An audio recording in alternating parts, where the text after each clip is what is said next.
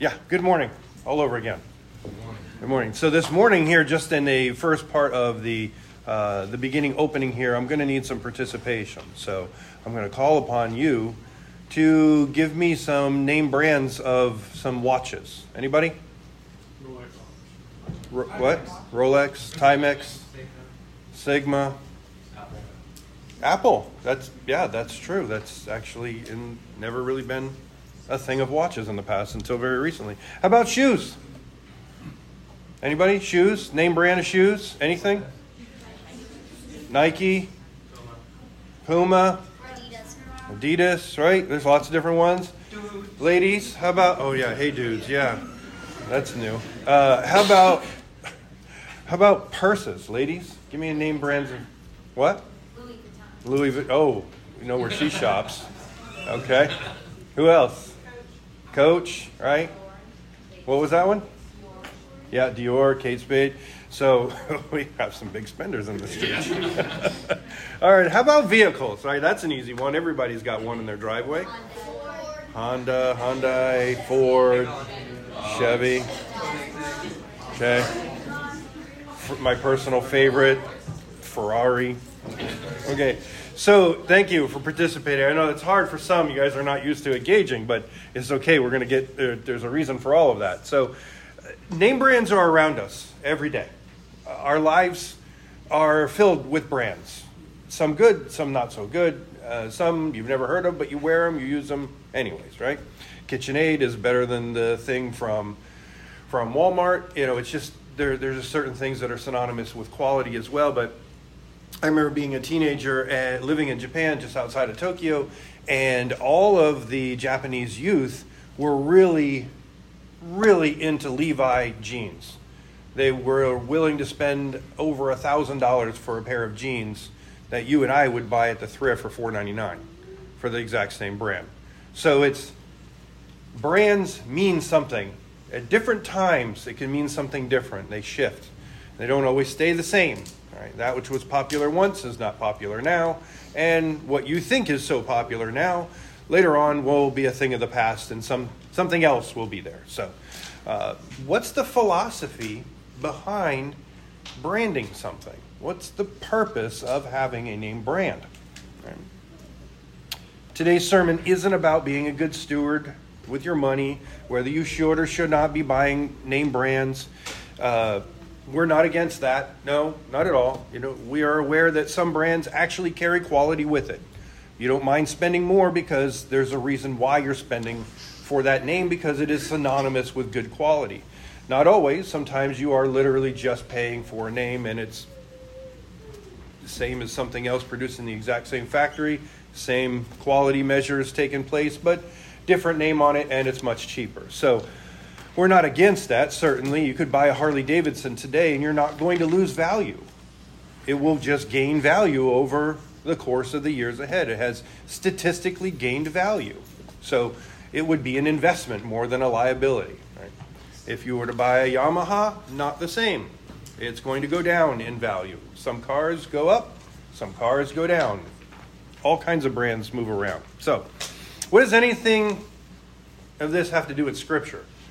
Today we're going to be talking about loving your brother, loving one another, loving your sister. Christ said, "Brethren, let us love one another." So what does brands have to do with loving one another? Well, let's stand for the reading of God's Word. We're going to be reading from John chapter 13, verses 31 through 35. So when he had gone out, this is piggybacking Pastor Ratliff last week, talking about Judas. When he, Judas, had gone out, Jesus said, "Now the Son of Man is glorified, and God is glorified in him. If God is glorified in him, God will also glorify him in himself and glorify him immediately. Little children, I shall be with you a little while longer. You will seek me. And as I have said to the Jews, where I am going, you cannot come. So now I say to you, a new commandment I give to you, that you love one another as I have loved you, that you also love one another. For by this, all will know that you are my disciples, if you have love for one another. You may be seated.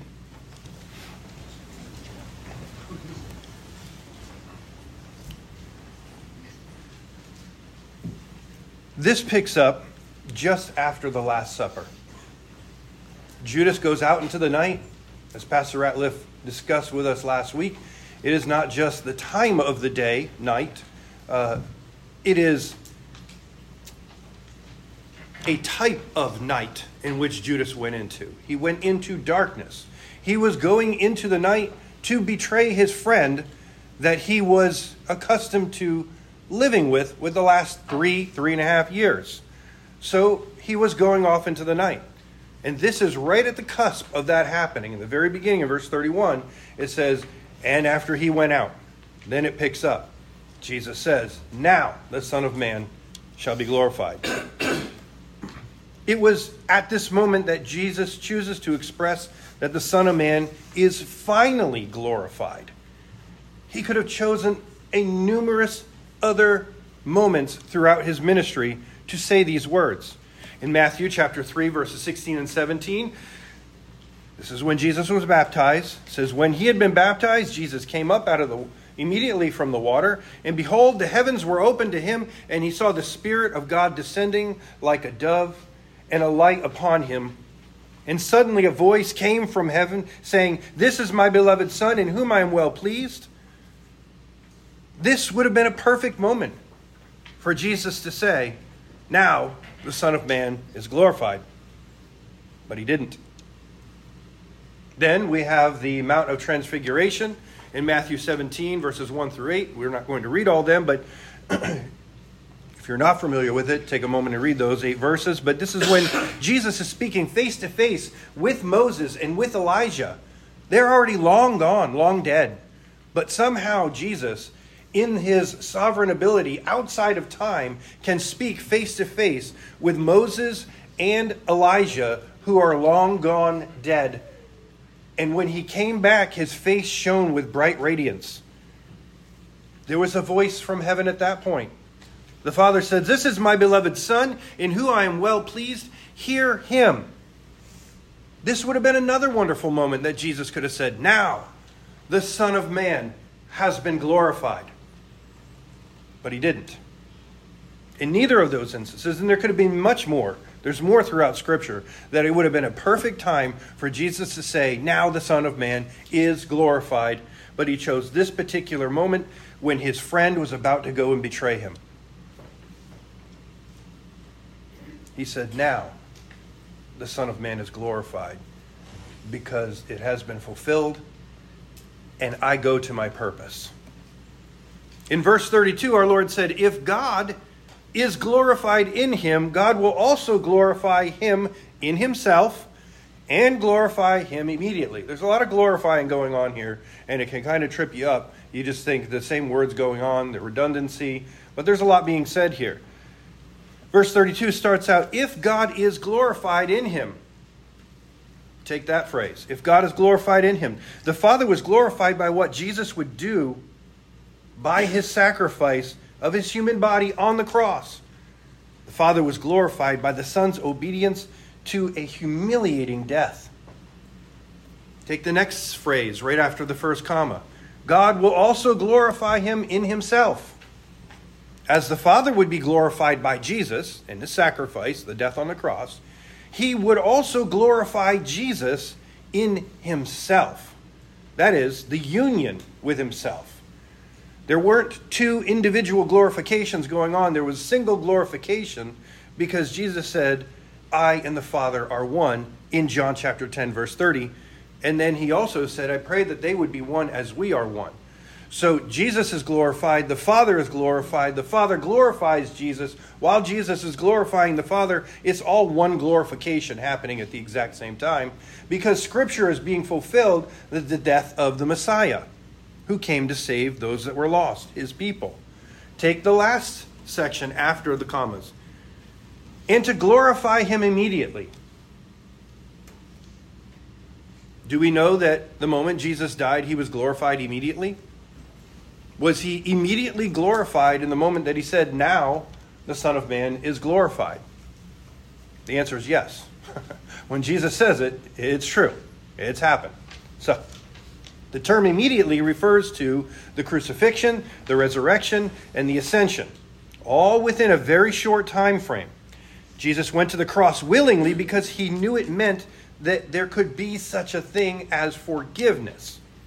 So he went willingly, and he did this for us. And the Father would be glorified, and he would also glorify Jesus because of what he did on the cross. In verse 33, Jesus uses the most enduring term for his disciples. We read it in English. In Hebrew, it would have been understood a little bit with more effect than what we say. Little children. Right? You just say little children. What does that mean? We say little children all the time. Hey, little guy, stop running. Hey, little guy, put that down. Hey, little guys, quiet down. Like, it's easy for us to say little children. Right? That's not the term that's being used here in the Aramaic. It would be something like, imagine Grandpa Goldsmith calling his sweet little grandchild up. Let's take Riley, because all your other grandchildren are horrible. Sorry, Luke. Let's just take Riley, because she's just so cute right now, right? And she's your great-grandchild. When you bring that little one up to you, it's like little one, little child. It's like, hey, little buddy. Hey, I got you. It's a term of endearment. He's addressing his disciples, little children. His heart is about to break for what he has to say. He's about to tell them, where I go, you cannot go. These were his final words, almost as if you can imagine a father who has just gone into a horrible car accident and has moments to live in the hospital, and his family comes by for their final goodbyes. This is where Jesus is at this moment. He's saying with terms of endearment, little children, I'm about to leave. I will not be with you in a little while. And where I go, you can't go. Dad's going somewhere you can't follow. He knows they're going to be heartbroken. He, in his humanity, is not happy about this. He's pleased to go to the cross, and he's pleased to do the will of God. But he has relationship with these men as his disciples. This is going to sting. It's not going to feel good. But he says in this last moments, it's not really his last moments, but this is the time when he's addressing them with endearment. And he says, I want you to understand something really important. I'm about to give you something that I need you to remember. Son, there's a father in the hospital again. Take care of your mother. Take care of your sisters. Be the man. You're the man of the house now. Dad's got to go. He's addressing them saying, listen, what I'm about to tell you, you need to remember for the rest of your lives. If you remember nothing else of my ministry, remember this. Love one another as I have loved you and laid my life down for you. You also ought to love one another in that way. He gives a new commandment. He says this is a new commandment. In verses 31 through 33, we could recapitulate that by saying, Jesus says, it's my time to die. I've come to die. This is what I'm about to go do. And I'm going to glorify the Father in doing so. And he was going to do something that his closest friends couldn't stop. We're about to segue over to verse 34 where it's crucial. But Jesus uses the word glorify 5 times in 3 verses. It sounds redundant. We read it, glorify, glorify, glorify, glorify, glorify, glorify. It's easy to get lost in that. It's just another one of those Hebraic, Hebrew style of poetry of redundancy. But that's not what Jesus was doing here. That word glorify means doxazo, which is a Greek word that we get our doxology. Right? It is a statement. It is a phrase of praise. Whenever we say, praise God from whom all blessings flow, we're saying all praise goes to you because every blessing comes from you. It is a phrase, and the doxology that we do and we sing isn't the only doxology within Scripture. There are numerous doxological phrases within Scripture. That's just the one that we sing. It is a promoting of God. You are saying to anyone who hears, praise God. Why? Because all blessings come from him. And every creature knows this. Just to take that one doxology, for example. But notice what Jesus is stating when he's using this word to glorify. That when you see me, I am advertising the Father. And when you see the Father, he is advertising me. When we glorify something, when we glorify Jesus, we glorify the Father, and we're putting them on display for all to see. When you bring glory to God in your life, in your day-to-day, you are displaying who God is. This is why it's important to have a right understanding of who God is, so that we display God appropriately to the heathen and to our brothers and sisters, that we're all in different walks in our walk for Christ. Some just starting out, some intermediate, some more advanced. Some think they're really advanced and they're really down here in the intermediate area. We're all just in areas that we ascribe to ourselves that we're somewhere on that line of getting to Christ. The word love, I understand, is not, it doesn't really carry the weight that it once did.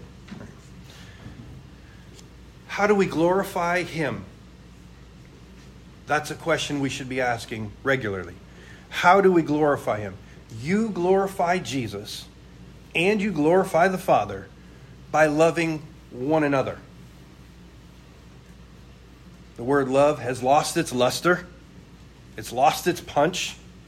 We throw it around when it really doesn't apply to the situations in our life. Most often we do it in a selfish way. Oh, I love pizza. Why do you love pizza? Because you want pizza. Right? Especially when somebody is about to take that slice, you go, oh, I really would like some pizza. If I only had some pizza, I love pizza. It's usually done in a selfish way. I love this thing. I love that thing. I love listening to this podcast. I love watching that show. I love going to the park. This park is great. I love it. It's so fun. My kids have such a great time. You don't love the park. It's not the love Christ is talking about. It's lost its punch. When Jesus said to love one another, he wasn't saying, like them. You should just like them. The word love, he's saying, love them as I have loved you, and I'm about to go die for you. My friend is about to go betray me, and I still washed his feet. That's the love that we are to exemplify to one another. And I'm doing this because it's very specifically within the fold of God. This is right at the tail end that he's addressing. We talked about with hospitality, with Mary breaking the ointment and anointing him.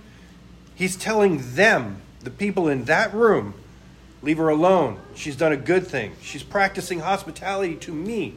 Do as she does. Remember this. Every time you talk about the gospel, this story should come along with it. It's for the people of God, not for those outside of God. We are instructed to love them too, but not in the same way. We don't lay our life down for the haters of God. We don't lay our life down for those that are trying to put forth legislation to murder children. We don't lay our lives down for people who are coming after your way of life, which is Christian, to destroy and to dismantle because they hate God. We're not laying our life down for them, but I lay my life down for you. You're my people. I'm your people. We lay it down for one another.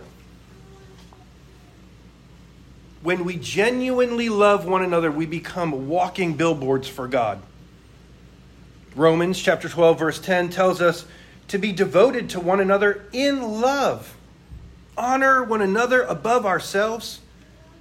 When we love one another, we put him on display for the whole world to see. And this is very different from what their society, their ancient Jerusalem right now, their society was used to.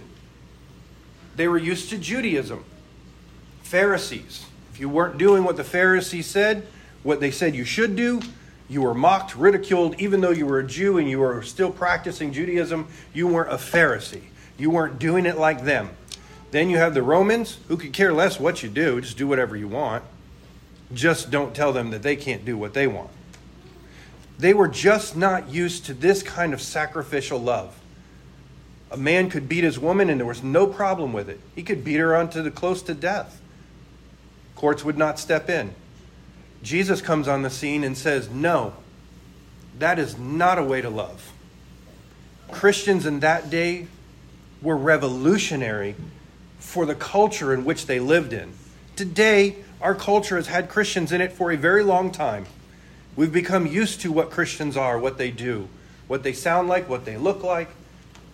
That's why we're surprised when somebody actually performs Christian acts, because the Christianity that's put forth out there is not so pretty all the time.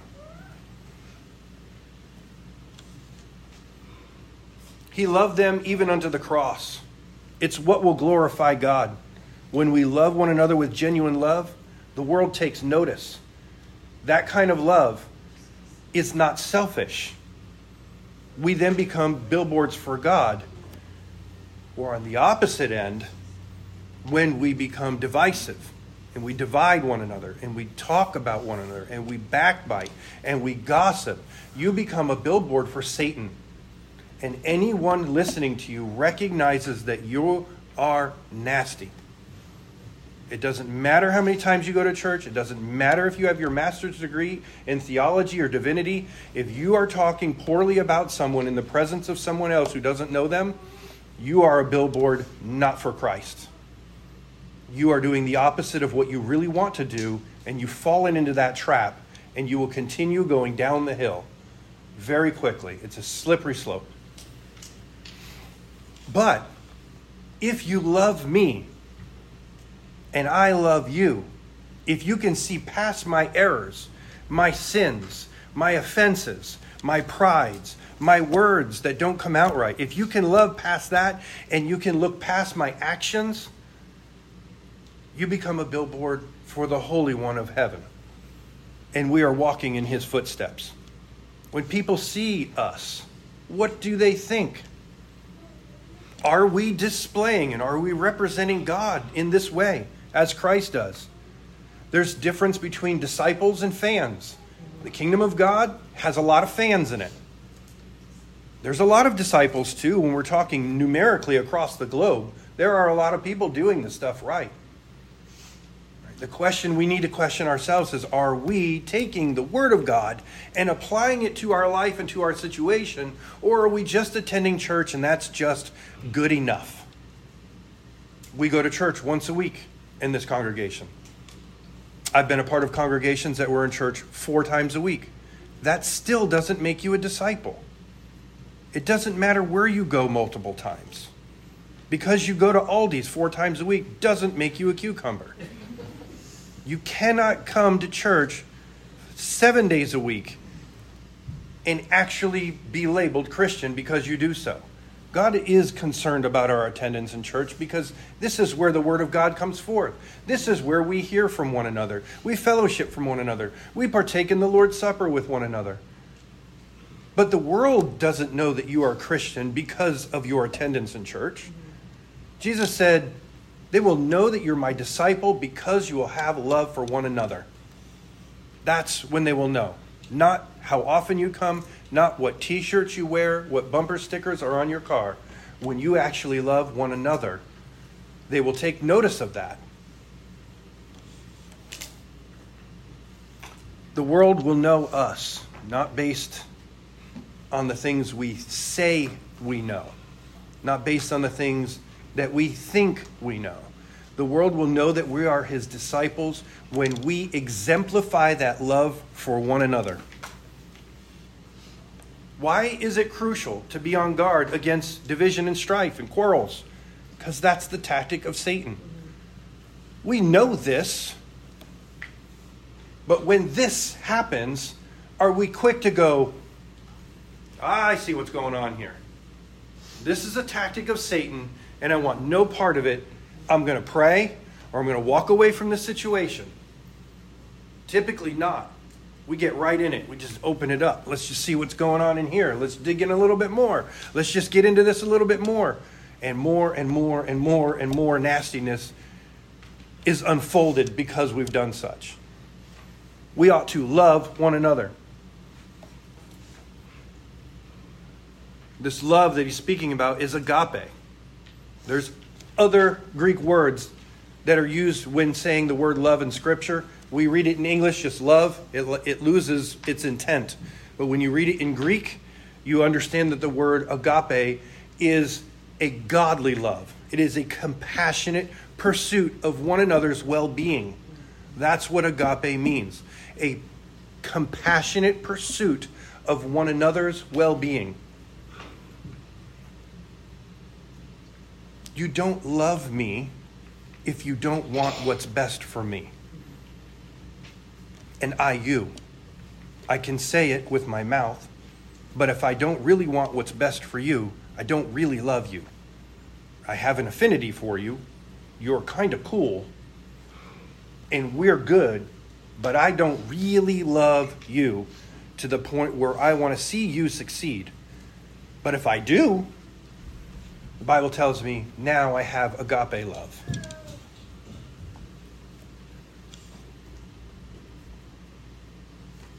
We need to die to ourselves.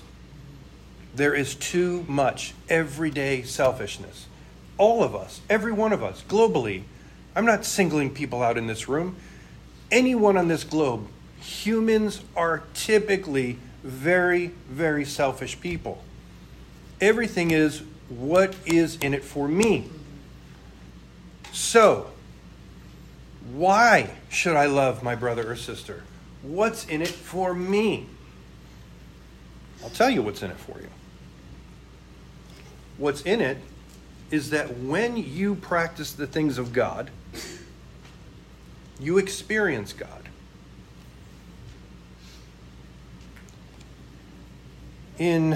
I'll get there here in a second. Where that's expressed here. Let's go 1 John chapter 4, verses 7 and 8. Beloved, let us love one another, for love is of God, and everyone who loves is born of God and knows God, and he does not love. He who does not love does not know God, for God is love. Another verse that has lots of one word in it. But specifically the word know. It does not know God. It is not an intellectual knowing. It is a relationship knowing. That word know means to experience. The Greek word means to experience. So reread that. Chunk it up a moment. Everyone who loves is born of God and experiences God. If he does not love, he does not experience God. If you want to experience God in your situations, in your life, and you want Christ to show up in your life the way we all do, you need to experience God. And how do we do that? We love one another. It's a really simple mathematical equation. Scripture isn't hard for us to deduce what we need to do. Christ has said it over and over and over again, and the Old Testament is replete with loving your neighbor, loving one another. Because he's saying it's really simple, brothers and sisters, little children. If you just love one another, you will experience God. Forget about your theological statements. Forget about your doctrines for a moment. Do you love God enough to love your brother and your sister when they are unlovable? Do you love me enough when I am not nice to you? Do you love when I say something that's misunderstood? Or do I love you when you say something I misunderstand? Communication's important. I could hear something, I could assume something. Unless I ask that thing, I'm assuming something else without empirical evidence. It will do us well to remember who he is speaking to, he being Christ. He's in the upper room. It's just after his last supper with them. So we look at the last supper. This morning we had our last breakfast with Caden as a single man. I don't know that I'm going to make it through the ceremony on Saturday. I'm going to be like, hey, Derek, can you just take over here? It's my notes.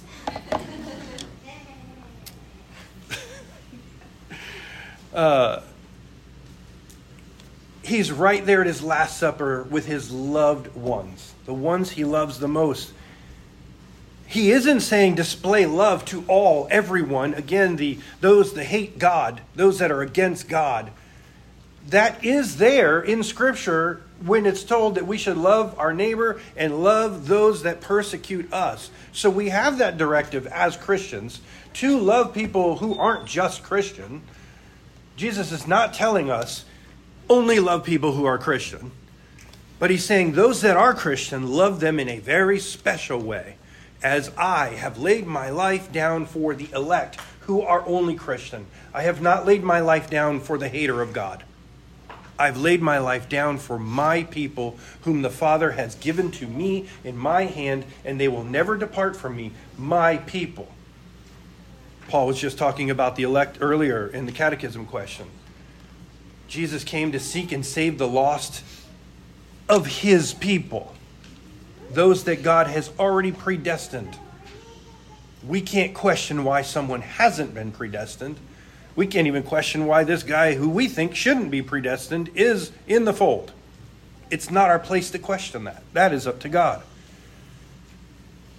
I don't have a lot of time in my schedule, but I do enjoy watching sports. But I don't have time to sit down and watch a game. If I'm going to sit down and watch a game, it's got to be something with purpose. It's got to be a time of bonding with my children. It's got to be a time which I'm inviting my brothers and sisters over. We're going to have a Super Bowl party or World Cup party. It's got to be purposeful. You're not going to find me this afternoon watching a sport because I just need to sit on the couch and veg. I don't have time in my life for that. This is why highlights are great. When you watch the highlights of the game. Because what they do is they shine light on the high points of the game. But they show all the good stuff. They show the amazing touchdown. They show the amazing score from kicks the ball over the head and then it swings in and gets right in the net at the last second. They show the trick shot and the hole-in-one. They show all the really great moments. This is why it's called the highlights. When we love one another, we display the highlights of one another. Love covers a multitude of sin. And when your love covers that sin, you are covering up the lowlights. Your life and your brethren's life are only on highlights. When you love, when I love appropriately, all that's good about you and all that God does through you, which glorifies him, is shown forth. Have you ever been around someone who they can only speak well about someone? Show of hands. They don't. You've never heard them say a bad word about anyone ever. Put your hands up. I want to see how many people know that kind of person. Okay. Yeah. They're out there and they're in our lives, right? And so isn't the other person who doesn't have a good thing to say about anyone. Right? But when you're around that person who only speaks highly about anyone and everyone, it's a joy to be around that person. You go, I don't ever have to worry about something awkward, uncomfortable. I can just talk to this person. And even when I bring out something that's negative, they just bring the silver lining into it all. It's like they're so positive. What an amazing kind of person to be. And I wish I were more like that. I say things all the time, which just, it's a bright, beautiful, sunny day, and then I walk into the room, and then the storm clouds. It's like I'm about to destroy everybody's world with my words. I can do that. And I have done that. And I don't like it. And later on, I'm like, oh, well, that didn't really give me very good billboard status. How do I tailor? How do I rewind that back? How do I come back from that to where I can bring God glory in the midst of my stupidity? And sometimes it's just approaching and apologizing. Sometimes you can craft a situation to work out for God's glory again and just hope that they realize that you are human. So highlights are wonderful. They give the greatest parts of the game, all those touchdowns, all the great opportunities, but they don't show the turnovers and the missed opportunities that went on in the game. They don't show the man down face. They don't show the guy's helmet getting knocked off. Sometimes they do when they're doing the blooper stuff, but they typically just showing you highlights, show you all the good parts of the game, and then the score in the end. This one won over that one. When we love one another, that's what we're doing. We're covering the turnovers. We're covering the fumbles. We're covering the interceptions. We're covering the slipped foot and didn't get the touchdown at the last second. We're covering one another's mistakes. Brands. Back to brands. We're talking about brands. Brand names. What do brands have to do with loving one another? Brands are important to us. We see certain tags on something and we're willing to spend more money. They say something about us. Right. Thrift store coat, but it's from Lazarus. Right. This is a store that existed in Columbus before I showed up. But I know it was a high-end store, was it not? Residents of Ohio for a while, right? Lazarus was a good store to buy suits at. So I got something name brand. People of Ohio know what that means. People back in Boston don't know what that is.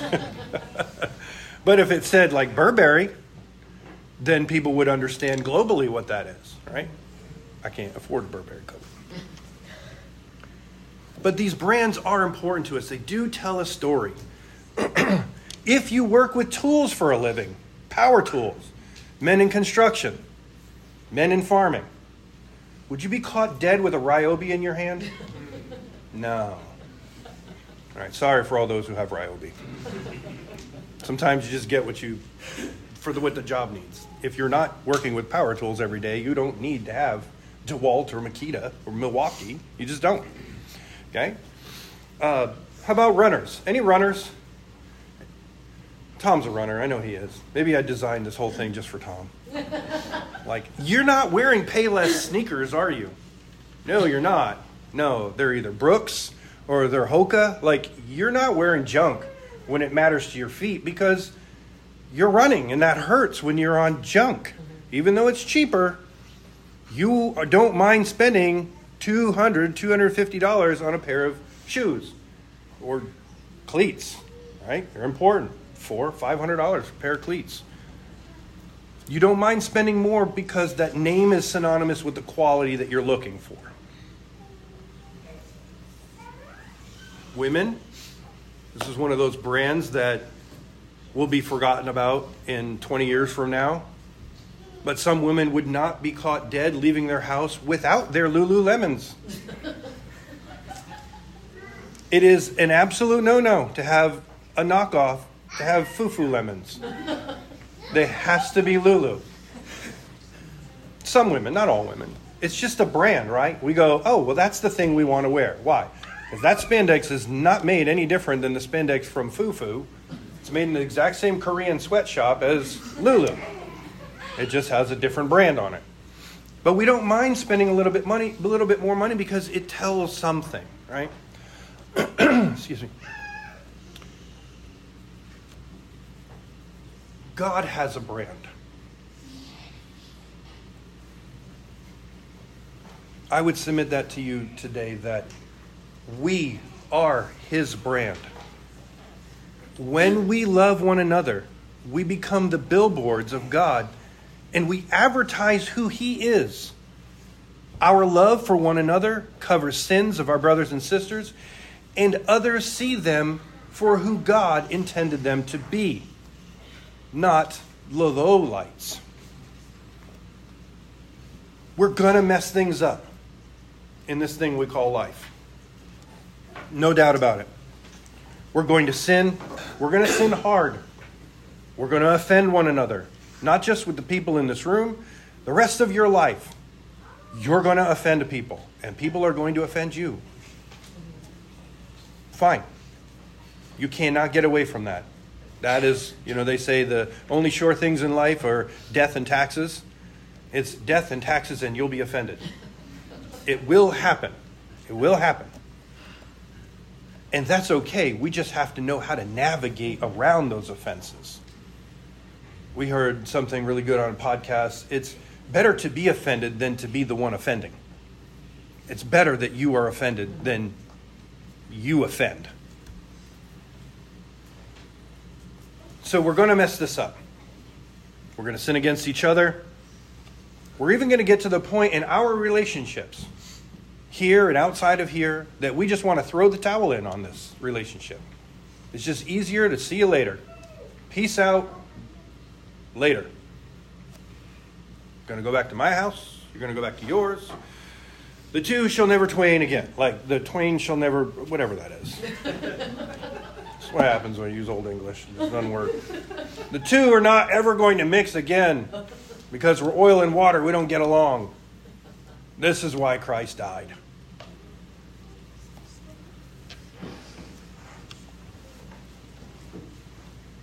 Jesus very easily could have said early in his ministry with this one who was going to betray him, this one who was his friend, and he knew he was going to betray him to death. He could have said early on, I'm not investing in this guy. He's a waste of my time. He is a waste of kingdom resources. And he very well may have been. Well, we know he was. But he did a very valuable thing for the kingdom. What he did is he ushered in prophecy. You're going to have Judases in your own life that will stare you in the face and betray you. And it's okay. How do we respond to that? We love them. We love one another. So often we think that someone who's against us isn't, even though we don't have empirical evidence. Jesus had empirical evidence. He's staring at the man, and in his sovereignty, he knew he's going to betray me. When I dip my bread in this, watch this, guys, watch. The guy who's going to betray me, the moment I put the bread in, he will too. Now everyone at the table knows who's going to betray him. And Jesus looks at him and goes, go do what you're going to do quickly. He could have had all those guys jump him right there in the dinner. Just beat him up so he couldn't. Tie him up so he couldn't go and betray him. But Jesus knew the will of God must be fulfilled, and I have to roll with the punches here in order for the will of God to happen. Saints of God, please, and I'm speaking to myself too, please let us love each other. Let us show that love. Let us lay our lives down for one another. We're not always going to get along. Because we're brothers and sisters. If you've ever had a brother or a sister growing up, they don't get along. 97% of my day is trying to break up children because they're not getting along. But at any point, if some outsider were to say something wrong about one of them, they're all right up there like, right on them. What? Don't talk about, don't, what? I can't, you can't. That's my brother. Let us love one another. Have love for the world, but that's a different kind of love. We're not laying our lives down for the world. I remember this sermon illustration a long time ago, and I believed it like it was gospel. Like it was just a sermon illustration the preacher came out with, and he's got he's on a hike with his son and his son's friend, and they're too close to the cliff, and the boys fall, and Dad runs down. He grabs their hands, and he's dangling over, and he knows his son is a Christian because his son goes to Awana, and he knows he's Christian. But the other boy's not, and this was the purpose of the trip, is to try to evangelize this boy. And his son looks up at his dad, and he goes, "It's okay, Dad, I know where I'm going." The dad lets go of the hand of his son to grab the other boy, to lift him up, because he couldn't lift them both up. And later on, that boy became Christian and loved God and had a great family of God. It's all just fake for sermon illustration, just to tug on your heart. The fact is, when we love those that are of the fold, we are doing what Christ has done. He's laid his life down for the people of the fold. The people outside the fold, we don't know who's going to ever be in. That's not our place. We want them all to be in the fold. We want everyone to be in Christ. But make sure your energy is placed in loving your brethren here in this church or anyone else who bows the knee to Christ. Let's pray. Lord Jesus, thank you so much for this time. It's time that we can sit and think and reflect upon your scriptures, your principles. We can dig into Greek and Hebrew, and we can figure out what your word says. And we have a pretty good idea of what it is by now. We've had plenty of scholars dissecting it and figuring it out and then giving it to us. We don't have to look very hard other than a short Google search to find out an answer on something of what the Bible really says about a thing. Lord, I pray that this thing about loving one another would rest and settle within our hearts, that we can put ourselves aside. If we're 80, we've had a life of doing things our own way. Lord, let us do things your way. If we're 8, Lord, let us learn what it is to do things your way so that we don't have that kind of baggage later on in life. Lord, help us to be your disciples who love one another and not just a fan in the kingdom. May our love for one another cover a multitude of sins of one another. May we have compassion and mercy when we see one another hurting and one another in difficulties. Even if we can't do anything about it, may it be breaking our hearts to know that our sister or our brother is in need, and that our prayers would go forward. And if we are capable of doing an action that actually shows forth that love, Lord, may you place it on our heart to do such, to lift one another up. There are so many needs, Lord. So much brokenness in this world. So much brokenness even in your own church.